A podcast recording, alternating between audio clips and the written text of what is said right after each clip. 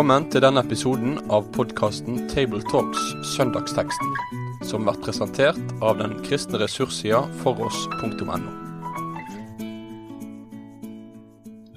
Velkommen til en samtale om teksten for 28. august. Det er tolvte søndag i treenighetstiden, og teksten handler om den samaritanske kvinnen, men ikke den delen av teksten som vi er mest kjent med men slutten av den, det kapitlet. Og Vi skal lese fra kapittel 4 hos Johannes, vers 27-30, og så hopper vi fram til vers 39-43. I Jesu navn. I det samme kom hans disipler, og de undret seg over at han talte med en kvinne. Likevel spurte ingen, Hva vil du henne? Eller Hvorfor taler du med henne? Kvinnen lot da sin vannkrukke stå og gikk inn i byen. Og hun sa til folket der, Kom og se en mann som har sagt meg alt det jeg har gjort. Han skulle vel ikke være Messias? De dro da ut fra byen og kom til ham. Det var mange av samaritanerne fra denne byen som trodde på Jesus på grunn av kvinnens ord da hun vitnet. Han har sagt meg alt det jeg har gjort. Da nå samaritanerne kom til ham, ba de ham å bli hos dem. Og han ble der i to dager. Og mange flere kom til tro på grunn av hans ord. Og de sa til kvinnen, nå tror vi ikke lenger på grunn av det du sa, for nå har vi selv hørt, og vi vet at han i sannhet er verdens frelser. Men etter de to dagene dro han derfra til Galilea. Ja, det var slutten av historien om den samaritanske kvinnen. Og eh, bakteppet her er jo det at Jesus hadde møtt henne og blitt alene med henne ved en brønn utenfor Samaria.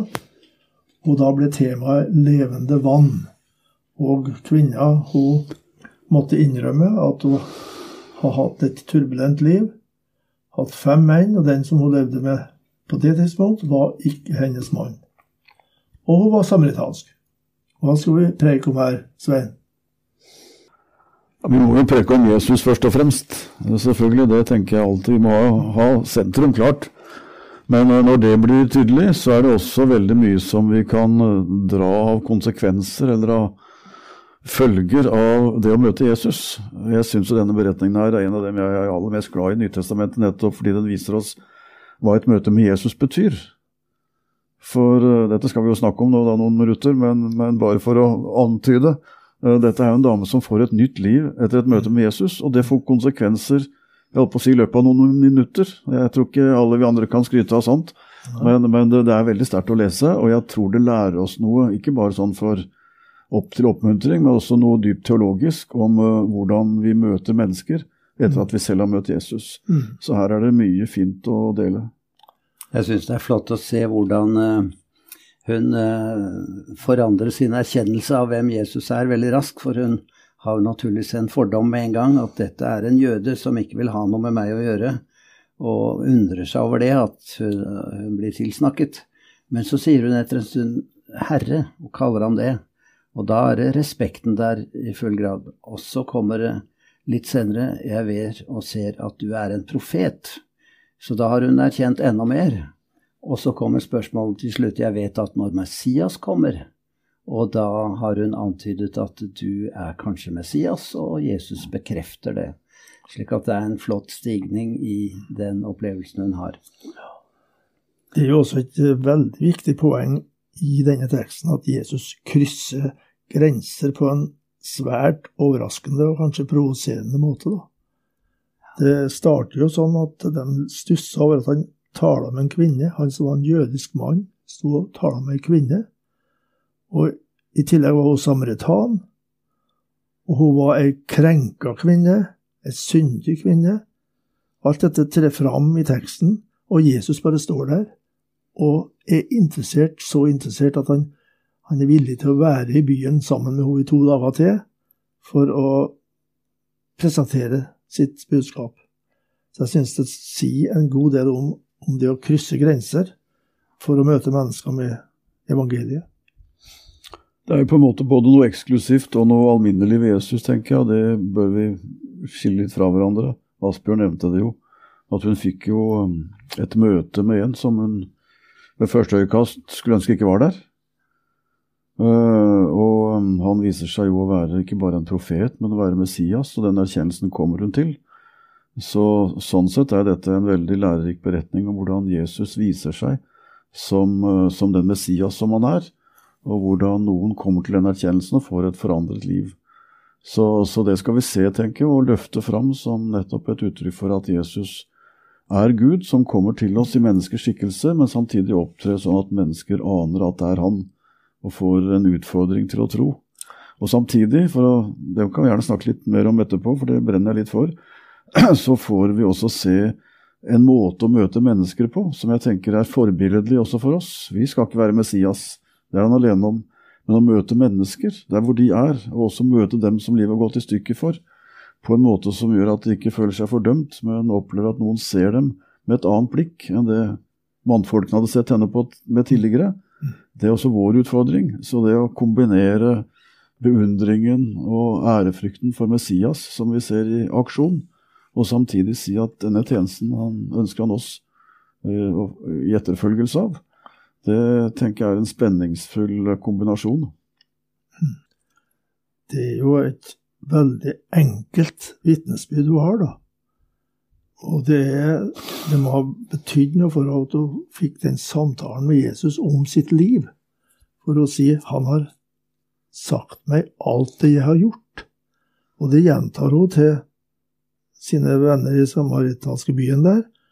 Og så kommer de tilbake og sier nå tror vi ikke lenger på grunn av det du sa, for nå har vi selv hørt og vet at han i sannhet er verdens frelser. Så det, en, det ble en stigning, men det starta med et enkelt personlig vitnesbyrd.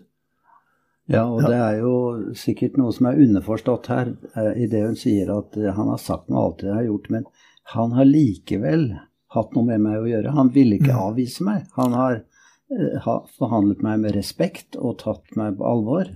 Det er sikkert det som var sjokkerende for henne, fordi hun opplevde sikkert en veldig avvisning i sitt miljø. Kom jo midt på dagen hvor ingen andre kvinner kom og hentet vann. Eh, så eh, hun var bortvist, men ikke av Jesus.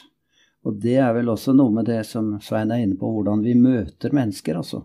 Ikke med fordommer og ikke med fordømmelse, men eh, vær klar over at mange har hatt det vanskelig i livet, og det er selvsagt synd og syndens følger som vi kan lett ane og vite om. Men er det vår oppgave å, å snu kniven i såret, holdt jeg på å si? Det er jo ikke det. Vi må vise til Jesus og hans åpne favn. Mm.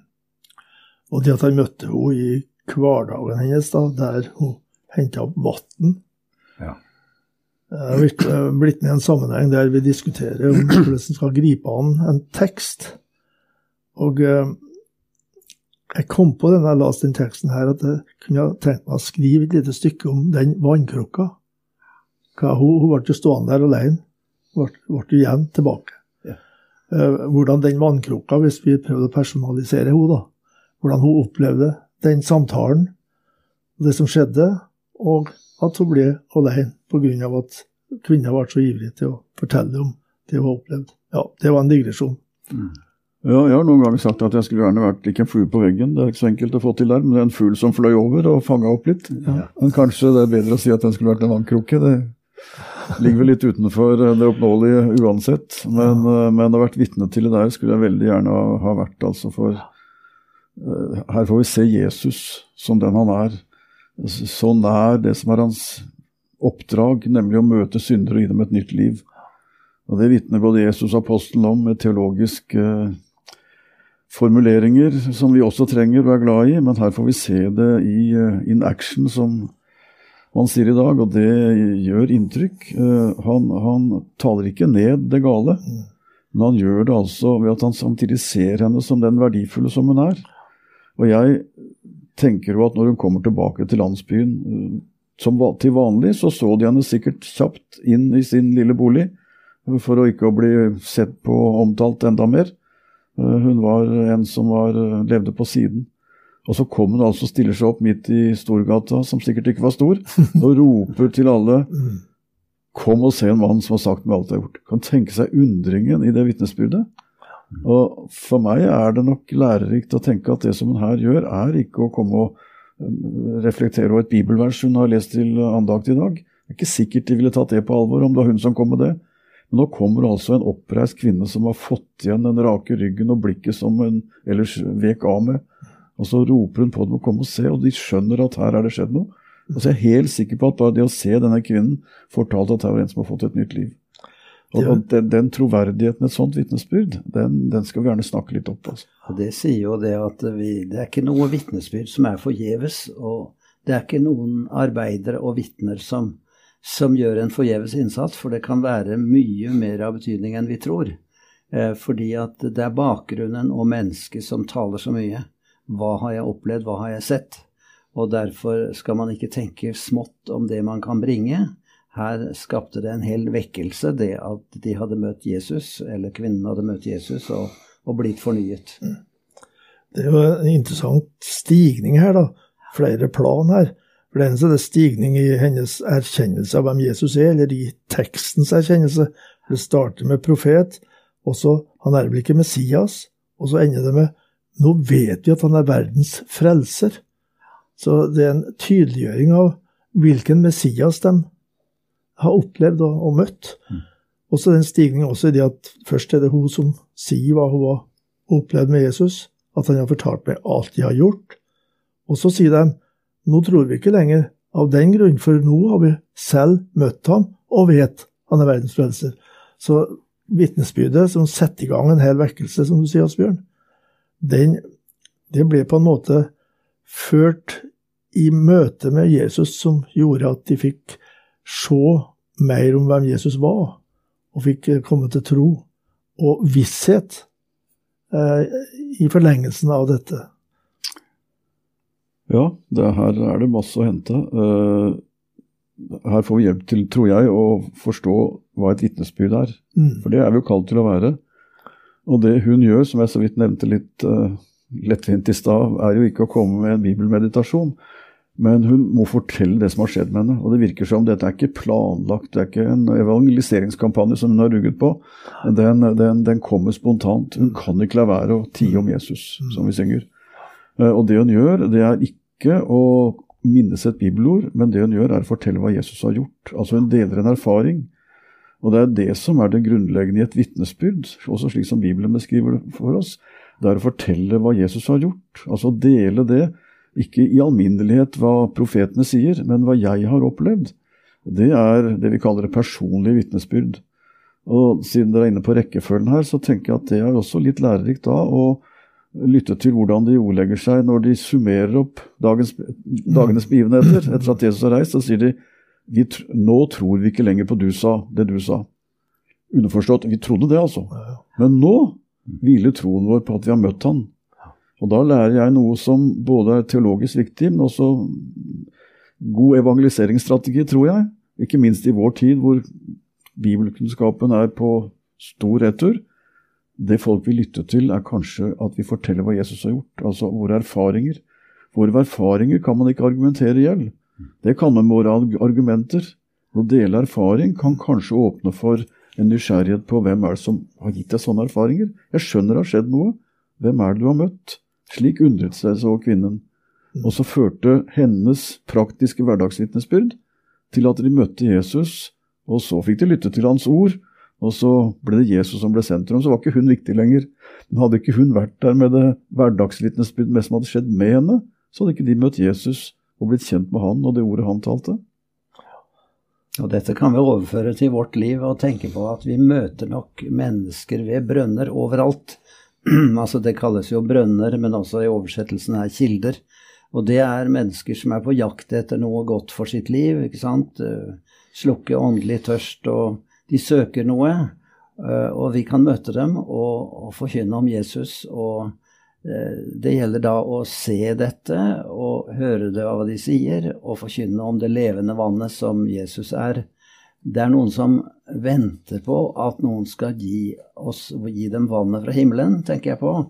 Det er utfordringen med å tenke over denne eh, lignelsens plass i mitt liv. Eh, og da forandrer det så mye med menneskene. Da disiplene forlot Jesus, og han satt sliten der ved brønnen, og de ville gå og kjøpe mat, ikke sant, for Jesus ville hvile, rett og slett. De så en trett og sliten lærer, men så hadde han altså dette møtet med en tørstig sjel og fikk hjulpet henne.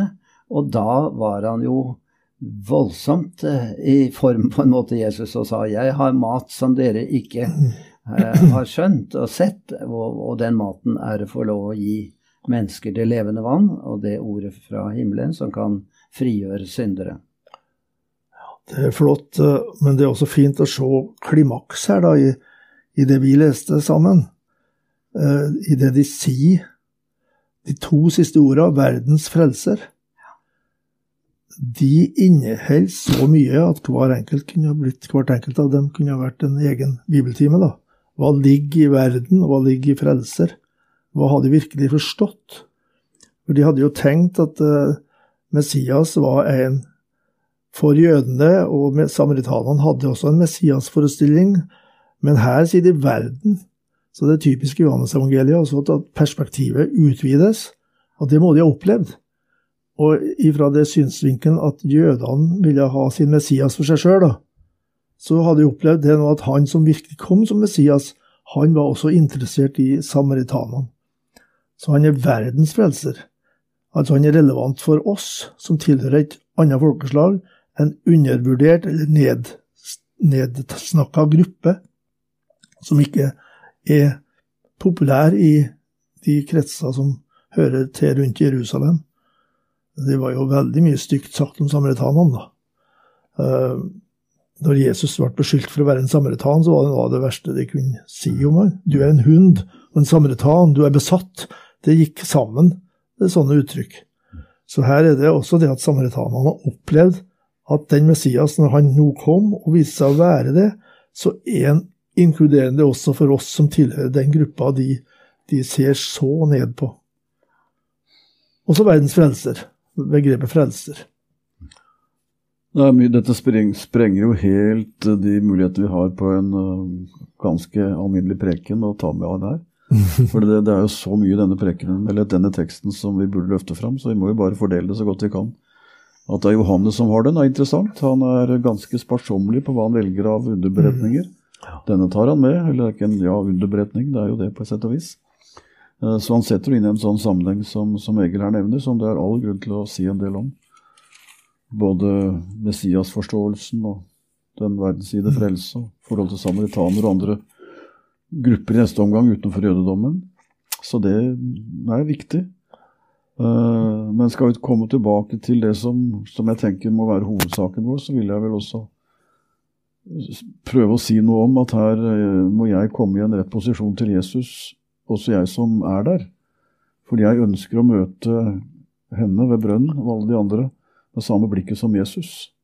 Og da vil jeg vel si til meg selv og til andre som er i samme posisjon, at hvis jeg skal se henne med Jesu blikk, så må jeg passe på at jeg selv hadde god øyekontakt med Jesus. Altså Han og jeg vi må være såpass sammen at uh, lærer av hans blikk og se min neste. Og se han og henne på den måten at de opplever seg sett på den gode måten. For det er det mange triste vitnesbyrd om, at uh, man opplevde seg ikke sett i det hele tatt. Eller sett på et blikk som ikke inviterte til fortrolighet. Jesus, som kjenner oss helt, ser oss allikevel sånn at det er godt å være der. Og det ønsker han at jeg skal se mennesker på den måten, og det utfordrer denne teksten også til. Jeg tenker Svaret på det er at da må jeg være så nær Jesus at det er hans øyne som preger mine. Mm. Altså For jeg ber om å være en som i hvert fall av og til kan møte mennesker på en sånn måte at de også vil lytte til det jeg sier. For i dag tror jeg først at det er ofte den tilliten som kommer med det blikket som gir meg verdi, som gjør at jeg også vil lytte til det han eller hun sier. Og så har vi altså fortsatt en mulighet, og jeg tror ikke den er større enn dårligere enn før til å gjøre Jesus synlig og kjent blant mennesker.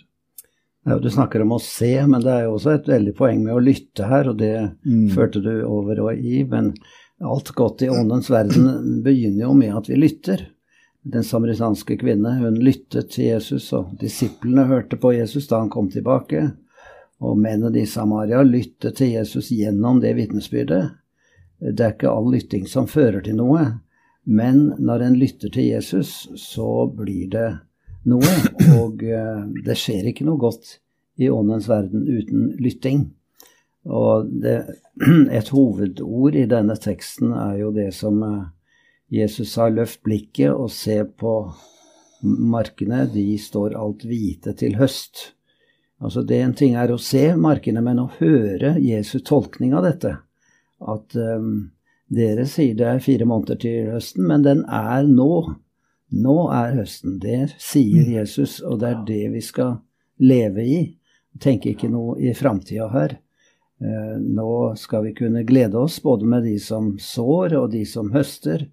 Uh, Jesus setter dette inn i en gledessammenheng og får stå i denne tjenesten. Jeg har tenkt litt på hvilke sanger og salmer som kunne passa i den sammenhengen her, da.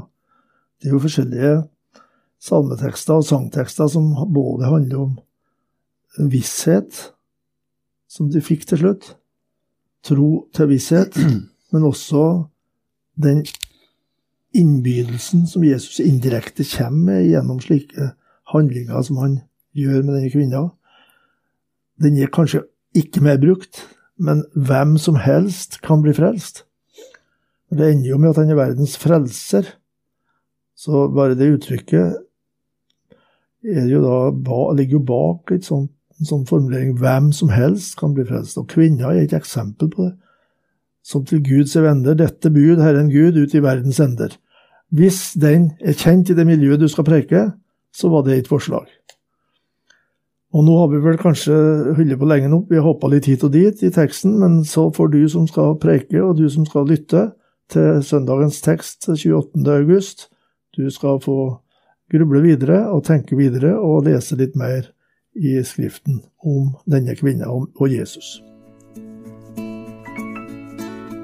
Med det sier vi takk for følget for denne gang. Finn flere ressurser, og vær gjerne med å støtte oss på foross.no.